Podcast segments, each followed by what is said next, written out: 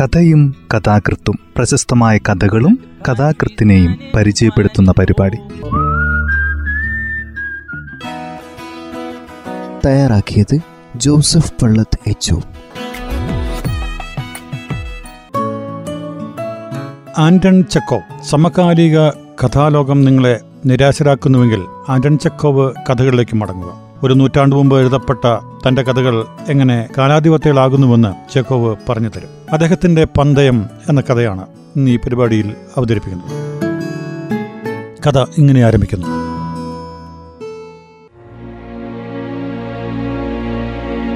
അത് ഇരുണ്ടൊരു ശരത്കാല രാത്രിയായിരുന്നു. കിഴവനായ ബാങ്കർ തന്റെ പഠനമുറിയിൽ തലങ്ങും വിലങ്ങും നടന്നുകൊണ്ട് പതിനഞ്ച് വർഷങ്ങൾക്ക് മുൻപേ ഒരു ശരത്കാല സന്ധ്യയിൽ താൻ നടത്തിയ ഒരു വിരുന്നിനെപ്പറ്റി ഓർത്തു. അന്ന് അവിടെ ഒരുപാട് ബുദ്ധിശാലികൾ ഒത്തുചേർന്നിരുന്നു. രസകരങ്ങളായ ചർച്ചകളുണ്ടായി. മറ്റു വിഷയങ്ങൾക്കിടയ്ക്ക് അവർ വധശിക്ഷയെക്കുറിച്ചും സംസാരിച്ചു. അതിഥികൾക്കിടയിൽ പത്രപ്രവർത്തകരും ബുദ്ധിജീവികളും ഉണ്ടായിരുന്നു അവരിലേറിയ പങ്കും വധശിക്ഷയ്ക്കെതിരെയാണ് അഭിപ്രായം രേഖപ്പെടുത്തിയത്. ഞാൻ നിങ്ങളോട് യോജിക്കുന്നില്ല. ആതിഥേയനായ ബാങ്കർ ഇടപെട്ടു. വധശിക്ഷയോ ജീവപര്യന്തം തടവോ തമ്മിൽ എന്താണ് ഭേദമെന്ന് എനിക്ക് മനസ്സിലാകുന്നില്ല. ഒന്നോർത്താൽ വധശിക്ഷ തന്നെയാണ് ഭേദം. അതാണ് കൂടുതൽ ധാർമ്മികവും മനുഷ്യത്വപരവും. അതോ കുറ്റവാളിയെ ആയിരന്തമുള്ള തടവും പേറി അനേക വർഷങ്ങളിലൂടെ ജീവിതം വലിച്ചിടിച്ച് നരകിച്ച് മരിക്കണമെന്ന് വിധിക്കുന്നത് അതിലും ഭേദം മരണമല്ലേ?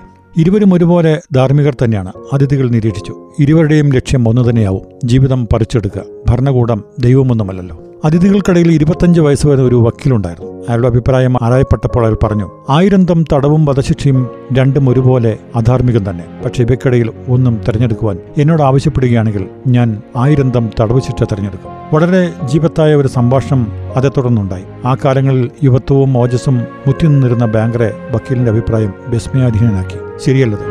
അഞ്ചു വർഷത്തോളം ഏകാന്ത തടവ് അനുഭവിക്കാൻ നിങ്ങൾക്കാവില്ലെന്ന് പന്തയം വെക്കുവാൻ ഞാൻ ഒരുക്കമാണ്. രണ്ടു കോടി പന്തയം. നിങ്ങൾ യഥാർത്ഥത്തിൽ അങ്ങനെ കരുതുന്നുവെങ്കിൽ ഞാൻ ആ പന്തയം ഏറ്റെടുക്കാൻ തയ്യാറാണ്. അഞ്ചല്ല പതിനഞ്ച് വർഷം ഏകാന്ത തടവ് അനുഭവിക്കാനും ഞാൻ ഒരുക്കമാണ്. പതിനഞ്ച്. ശരി ഞാൻ തയ്യാർ മാന്യരെ ഞാൻ രണ്ടു കോടി പന്തയം വെക്കുന്നു. സമ്മതിച്ചോ? നിങ്ങൾ രണ്ടു കോടി പന്തയം വെക്കുന്നു ഞാൻ എന്റെ സ്വാതന്ത്ര്യവും. അതെ അവന്യവും അസംബന്ധവുമായ പന്തയം നടപ്പിലായി. തനിക്ക് തന്നെ കണക്കില്ലാതിരുന്ന കോടികളുടെ ആസ്തിയാൽ വഷളായിപ്പോയ ഒരു ബാലീശ പ്രകൃതിയായ ബാങ്കർ ആ പന്തയത്തിന്റെ കാര്യത്തിൽ അതിശയമുണ്ട്. എടോ സമയനുണ്ട് പറഞ്ഞതിനെപ്പറ്റി ഒന്നുകൂടി ആലോചിച്ചു നോക്കൂ. എന്നെ സംബന്ധിച്ചിടത്തോളം രണ്ടു കോടി നിസ്സാരമാണ്. എന്നാൽ നിങ്ങൾക്ക് ജീവിതത്തിൽ നിന്നും മൂന്നോ നാലോ വർഷങ്ങൾ തന്നെ നഷ്ടപ്പെടും. ഞാൻ മൂന്നോ നാലോ എന്ന് പറഞ്ഞത് നിങ്ങൾക്ക് അതിനപ്പുറം പോകാനാവില്ല എന്നറിയാം. അതുകൊണ്ടാണ്. എന്തായിരുന്നു ആ പന്തയത്തിന്റെ ലക്ഷ്യം? ആ ചെറുപ്പക്കാരൻ സ്വന്തം ജീവിതത്തിൽ നിന്നും പതിനഞ്ച് വർഷങ്ങൾ നഷ്ടപ്പെടുത്തിയതിലും ഞാൻ രണ്ടു കോടി വലിച്ചെറിഞ്ഞതിലും എന്തായിരുന്നു നന്മ? വധശിക്ഷ ആയിരം തമ്മുള്ള ഏകാന്ത തടവിനേക്കാൾ ഭേദമാണെന്ന് എമ്മട്ടില്ലെങ്കിലും ഭേദമാണോ അല്ലയോ എന്ന് തെളിയിക്കുവാൻ കഴിഞ്ഞുവോ? ഇല്ലയില്ല പിന്നീട് ആ സായന്ത്രങ്ങൾ എന്താണ് ഉണ്ടായതെന്ന് അയാൾ ഓർമ്മിച്ചു.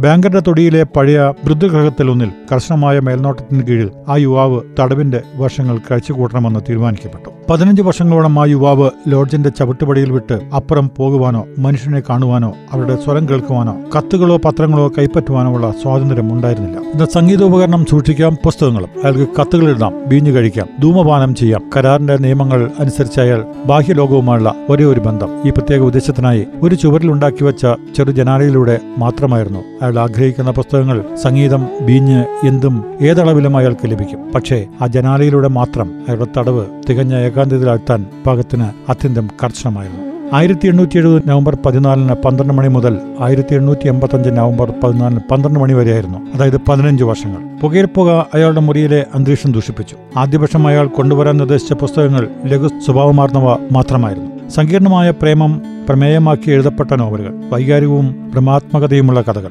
രണ്ടാം വർഷം ആ മൃത്യുവാസഗ്രഹത്തിൽ നിന്നും പിയാനോയുടെ സ്വരമേ കേൾക്കാനില്ലാതെയായി. തടവുകാരൻ ഒന്നാം തരം ഗ്രന്ഥങ്ങൾ മാത്രമേ ആവശ്യപ്പെട്ടുള്ളൂ. അഞ്ചാമത്തെ വർഷം സംഗീത ബീജികൾ വീണ്ടും കേൾക്കായി. തടവുകാരൻ വീഞ്ഞ് ആവശ്യപ്പെടുകയും ചെയ്തു. ജനാലയിലൂടെ നോക്കിയവർ പറഞ്ഞത് ആ വർഷം മുഴുവനും തടവുകാരൻ ഭക്ഷണം കഴിക്കുകയും വെള്ളം കുടിക്കുകയും മാത്രം ചെയ്തുകൊണ്ട് കോട്ടുവായിട്ടും അവനവനോട് തന്നെ കയർത്തും സംസാരിച്ചുകൊണ്ടും കിടക്കയിൽ കഴിച്ചുകൂട്ടി എന്നുമാണ്.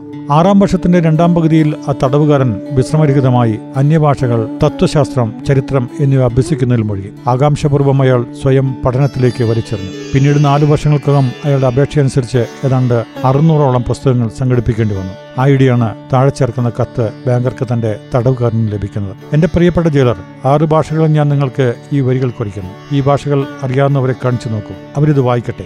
ഇവയിൽ ഒരു തെറ്റുപോലും കണ്ടെത്തുവാൻ അവർക്ക് കഴിയില്ലെങ്കിൽ തൊടിയിൽ നിന്ന് നിങ്ങളൊരു വെടിയുതിർക്കണം ഓ ഇത് അലൗകികമായ ആഹ്ലാദമാണ്. തടവുകാരന്റെ ആഗ്രഹം നിറവേറ്റപ്പെട്ടു. തൊടിയുടെ നടുവിൽ നിന്ന് രണ്ട് വെടികൾ ഉതിർക്കുവാൻ ബാങ്കർ ആജ്ഞാപിച്ചു. പത്താമത്തെ വർഷം കഴിഞ്ഞപ്പോൾ തടവുകാരൻ നിശ്ചലനായി മേശക്കരികളിരുന്ന് വേദപുസ്തകം മാത്രം വായിക്കുക പതിവാക്കി. പക്ഷെ നാലു വർഷങ്ങൾ വൈജ്ഞാനിക ഗ്രന്ഥങ്ങളിൽ മാത്രം മുഴുകിയിരുന്ന ഒരുവൻ ഒരു വർഷം മുഴുവനും പെട്ടെന്ന് ഉൾക്കൊള്ളുവാൻ കഴിയുന്ന ഒരു ചെറുപുസ്തകത്തിൽ ചെലവഴിക്കുന്നുവെന്ന കാര്യം ബാങ്കർക്ക് അത്ഭുതത്തിന് വക നൽകി. ആയിടെ തന്നെ രസതന്ത്രം ഔഷധ സംബന്ധമായ ഒരു ലഘുഗ്രന്ഥം ഒരു നോവൽ തത്വശാസ്ത്രമോ ദൈവശാസ്ത്രമോ സംബന്ധിച്ച പ്രബന്ധങ്ങൾ എന്നിവയും കുറിപ്പുകളിലൂടെ ആവശ്യപ്പെട്ടു. പിന്നീട് ബാങ്കർ തുടർന്നുണ്ടായതൊക്കെയും സ്മരിച്ചു. നാളെ പന്ത്രണ്ട് മണിക്ക് അയാൾ സ്വസ്വാതന്ത്ര്യം വീണ്ടെടുക്കും. ഉടമ്പടി അനുസരിച്ച് ഞാൻ അയാൾക്ക് രണ്ട് കോടി നൽകണം. ഞാൻ പണം നൽകുകയാണെങ്കിൽ അതോടെ എന്നെ സംബന്ധിച്ച് സകലതും തീരും. ഞാൻ പൂർണമായും പാപ്പരാകും. നശിക്കും. പതിനഞ്ച് വർഷങ്ങൾക്ക് മുമ്പ് ബാങ്കർക്ക് സ്വന്തം ആസ്തികളെപ്പറ്റി കണക്കെടുക്കാൻ പോലും കഴിയാത്ത നിലയായിരുന്നു. ഇന്ന് തന്റെ ആസ്തികളോ അഥവാ കടങ്ങളോ ഏതാണ് കൂടുതലെന്ന് സ്വയം ചോദിക്കുവാൻ പോലും അയാൾ ഭയപ്പെടുന്ന നിലയിലെത്തിക്കഴിഞ്ഞിരുന്നു സ്റ്റോക്ക് എക്സ്ചേഞ്ചിൽ ഹതാശനായി ചൂതാടിയും വലിയ ഊഹക്കച്ചവടങ്ങളിൽ ഏർപ്പെട്ടും ഉണ്ടായ ക്ഷോഭപ്രകൃതി പോകെ പോകെ അയാൾക്ക് കൈവടിയാൻ കഴിയാതെയായി. അങ്ങനെ അയാളുടെ ഭാഗ്യവും പങ്കച്ചവും നഷ്ടപ്രഭമായി നശിച്ച മന്ദയം അവർദ്ധൻ തന്റെ തല കൈകളിൽ താങ്ങി നിരാശയോടെ പറഞ്ഞു ആ മനുഷ്യൻ എന്തുകൊണ്ട് മരിച്ചില്ല? അയാൾക്ക് ഇപ്പോൾ നാൽപ്പതേ വയസ്സുള്ളൂ. എന്റെ അവസാന ചിലയും അയാൾ കൈക്കലാക്കും. അയാൾ വിവാഹം കഴിക്കും. ജീവിതം ആസ്വദിക്കും. എക്സഞ്ചിൽ ചെന്ന് ചൂതാടും. അപ്പോഴേക്ക് അസൂയോടെ ഒരു ഭിക്ഷുവെ പോലെ എനിക്ക് അയാളെ നോക്കി നിൽക്കേണ്ടി വരും. എല്ലാ ദിവസവും അയാൾ നിന്നും ഒരേ വാക്കുകൾ തന്നെ എനിക്ക് കേൾക്കേണ്ടിയും വരും. മൂന്ന് മണിയടിച്ചു. അത് ഭയങ്കര കേട്ടു. ആ വീട്ടിൽ സർവരും ഉറക്കമായിരുന്നു. പുറത്ത് തണുത്തുറഞ്ഞ തരുനിരകളുടെ മർമ്മരമല്ലാതെ മറ്റൊന്നും കേൾക്കാനുണ്ടായിരുന്നില്ല. പതിനഞ്ച് വർഷങ്ങളായി തുറന്നിട്ടില്ലാത്ത ആ ഭൃത്യ വാസഗൃഹത്തിന്റെ താക്കോൽ തീ പിടിക്കാത്ത സേഫിൽ നിന്നും ശബ്ദമുണ്ടാക്കാതെ ബാങ്കർ പുറത്തെടുത്തു. തൊടിയിൽ ഇരുട്ടും തണുപ്പും മുറ്റി നിന്നിരുന്നു മഴ വീഴുന്നുണ്ട്. തുളച്ചു കയറുന്ന മ്ലാനമായൊരു കാറ്റ് തൊടിയിൽ അലിയുന്നുമുണ്ട്. വൃക്ഷങ്ങൾക്ക് വിശ്രമം കൊടുക്കുകയില്ലെന്ന മട്ടിൽ ഒരു കാറ്റ് മുരണ്ടുകൊണ്ടിരുന്നു. ബാങ്കർ ആയാസത്തോടെ നോക്കി നീലമോ വെളുത്ത പ്രകൃതികളോ വൃക്ഷങ്ങളോ ഒരു മൃത്തുവാസ ഗൃഹം തന്നെയോ അയാൾക്ക് കാണാൻ കഴിഞ്ഞില്ല. ലോഡ്ജ് എന്ന സ്ഥലത്തെത്തിയ ബാങ്കർ കാവൽക്കാരനെ വിളിച്ചു. മറുപടിയൊന്നും ഉണ്ടായില്ല. കാലാവസ്ഥയിൽ നിന്ന് രക്ഷ നേടാൻ കാവൽക്കാരൻ അടുക്കളയിലോ ചെടികൾ സൂക്ഷിക്കുന്നിടത്തോ കിടന്നുറങ്ങിയിട്ടുണ്ടാവുമെന്ന് വ്യക്തമായിരുന്നു. എന്റെ ലക്ഷ്യം ഞാൻ സാധ്യതപ്രായമാക്കുന്നുവെങ്കിൽ സംശയം കാവൽക്കാരന്റെ ചുമൽ തന്നെയാവും. ആദ്യം വന്നു വീഴുക. ഇരുട്ടിൽ ചവിട്ടി പടികൾക്കായി പരതിയയാൾ ലോഡ്ജിന്റെ പ്രവേശനദ്വാരത്തിലെത്തി. ചെറിയ വരാന്തയിലേക്ക് സ്വയം വഴി തെളിച്ചുകൊണ്ട് അയാൾ തീപ്പെട്ടിക്കൊള്ളി ഉറച്ചു അവിടെ ആരുമേ ഉണ്ടായിരുന്നില്ല അവിടെ വരാന്തയിൽ തന്നെ ഒരു ചെറുകട്ടിൽ കാണപ്പെട്ടു. പക്ഷെ അതിൽ കിടക്കിയൊന്നുമില്ലായിരുന്നു. തീപ്പെട്ടിക്കൊള്ളി കെട്ടുകഴിഞ്ഞപ്പോൾ വൃദ്ധൻ കിളിവാതിലൂടെ വളരെ വയപ്പെട്ടും വിറച്ചും ഒളിഞ്ഞു നോക്കാൻ തുടങ്ങി. മേശക്കരികളായി അയാൾ ഇരിപ്പുണ്ട്. ഒരു മെഴുകുതിരി ആ മുറിയിൽ മ്ലാനമായി കത്തിക്കൊണ്ടിരിക്കുന്നുണ്ട്. തടവുകാരന്റെ പിൻവശവും കൈകളും തലമുടിയുമല്ലാതെ മറ്റൊന്നും ബാങ്കർക്ക് കാണാൻ കഴിഞ്ഞില്ല. അഞ്ചു മിനിറ്റ് കഴിഞ്ഞു തടവുകാരൻ ഒരിക്കൽ പോലും അനങ്ങിയുണ്ടായില്ല. പതിനഞ്ച് വർഷങ്ങളിലെ ഏകാന്ത തടവ് അയാളെ നിശ്ചലനാക്കി ഇരിക്കുവാൻ അഭ്യസിച്ചിരുന്നു. ബാങ്കർ ജനാലയ്ക്കൽ തന്റെ വിരലുകൾ കൊണ്ട് ലഘുവായി തട്ടി നോക്കി സാധാരണ മനുഷ്യൽ നിന്നും വ്യത്യസ്തമായ ഒരാൾ മേശക്കരിയിൽ ഇരിക്കുന്നു. അസ്ഥികൾക്ക് ചുറ്റും തുരി തൂങ്ങി ഒരു അസ്ഥികൂടം പോലെ തോന്നിച്ചു ആ രൂപം. ഒരു സ്ത്രീയുടേതുപോലെ മുടി നീണ്ട് ചുരുണ്ടു കിടന്നു. കീഴ്ത്താടിയൽ സ്ഥൂല രോമവൃതമായിരുന്നു അയാളുടെ മേശയിൽ ചായച്ചു വെക്കപ്പെട്ടിരുന്ന ശിരസിനരികിലായി ഒരു കുറിപ്പ് കിടക്കുന്നത് ബാങ്കറുടെ ശ്രദ്ധയിൽപ്പെട്ടു. നല്ല കൈപ്പഴിയിലായിരുന്നു എഴുതപ്പെട്ടിരുന്ന വാക്കുകൾ. പാവം ബാങ്കർ കരുതി. അയാൾ ഉറക്കത്തിലാണ്. കോടികൾ സ്വപ്നം കാണുകയും പകുതി മരിച്ചു കഴിഞ്ഞ ഒരു മനുഷ്യനെ ഞാൻ എടുത്ത് കിടക്കയിലേക്ക് വലിച്ചെറിഞ്ഞ് സാവധാനം തലയണ കൊണ്ട് ശ്വാസം മുട്ടിക്കേണ്ടതേയുള്ളൂ. കുറിപ്പ് വായിച്ചു നോക്കാം. ബാങ്കർ മേശപ്പുറത്തു നിന്നും കുറിപ്പെടുത്ത് ഇങ്ങനെ വായിച്ചു.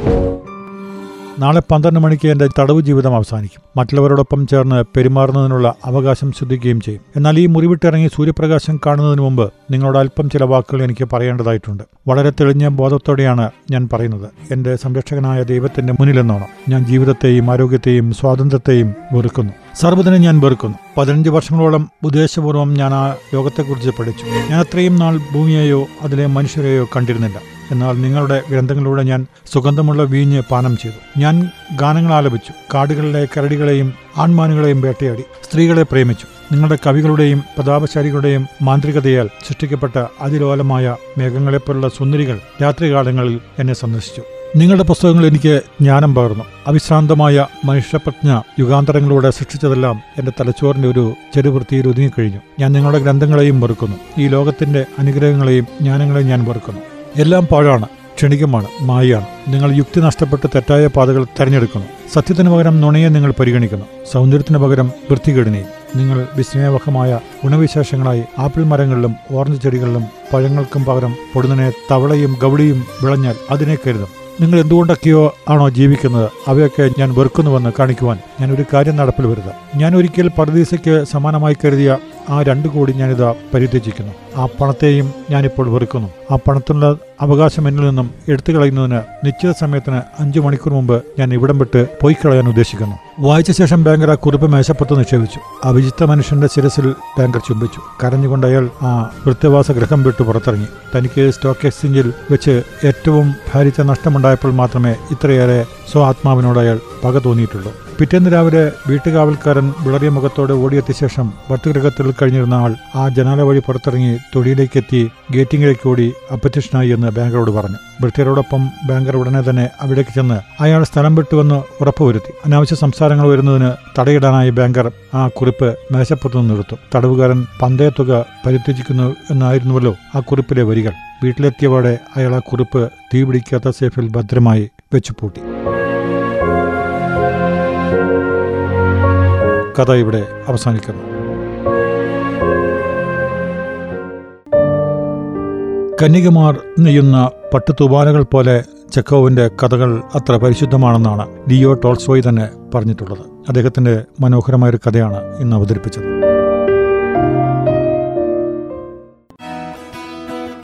തയ്യാറാക്കിയത് ജോസഫ് പള്ളത്ത് എച്ച്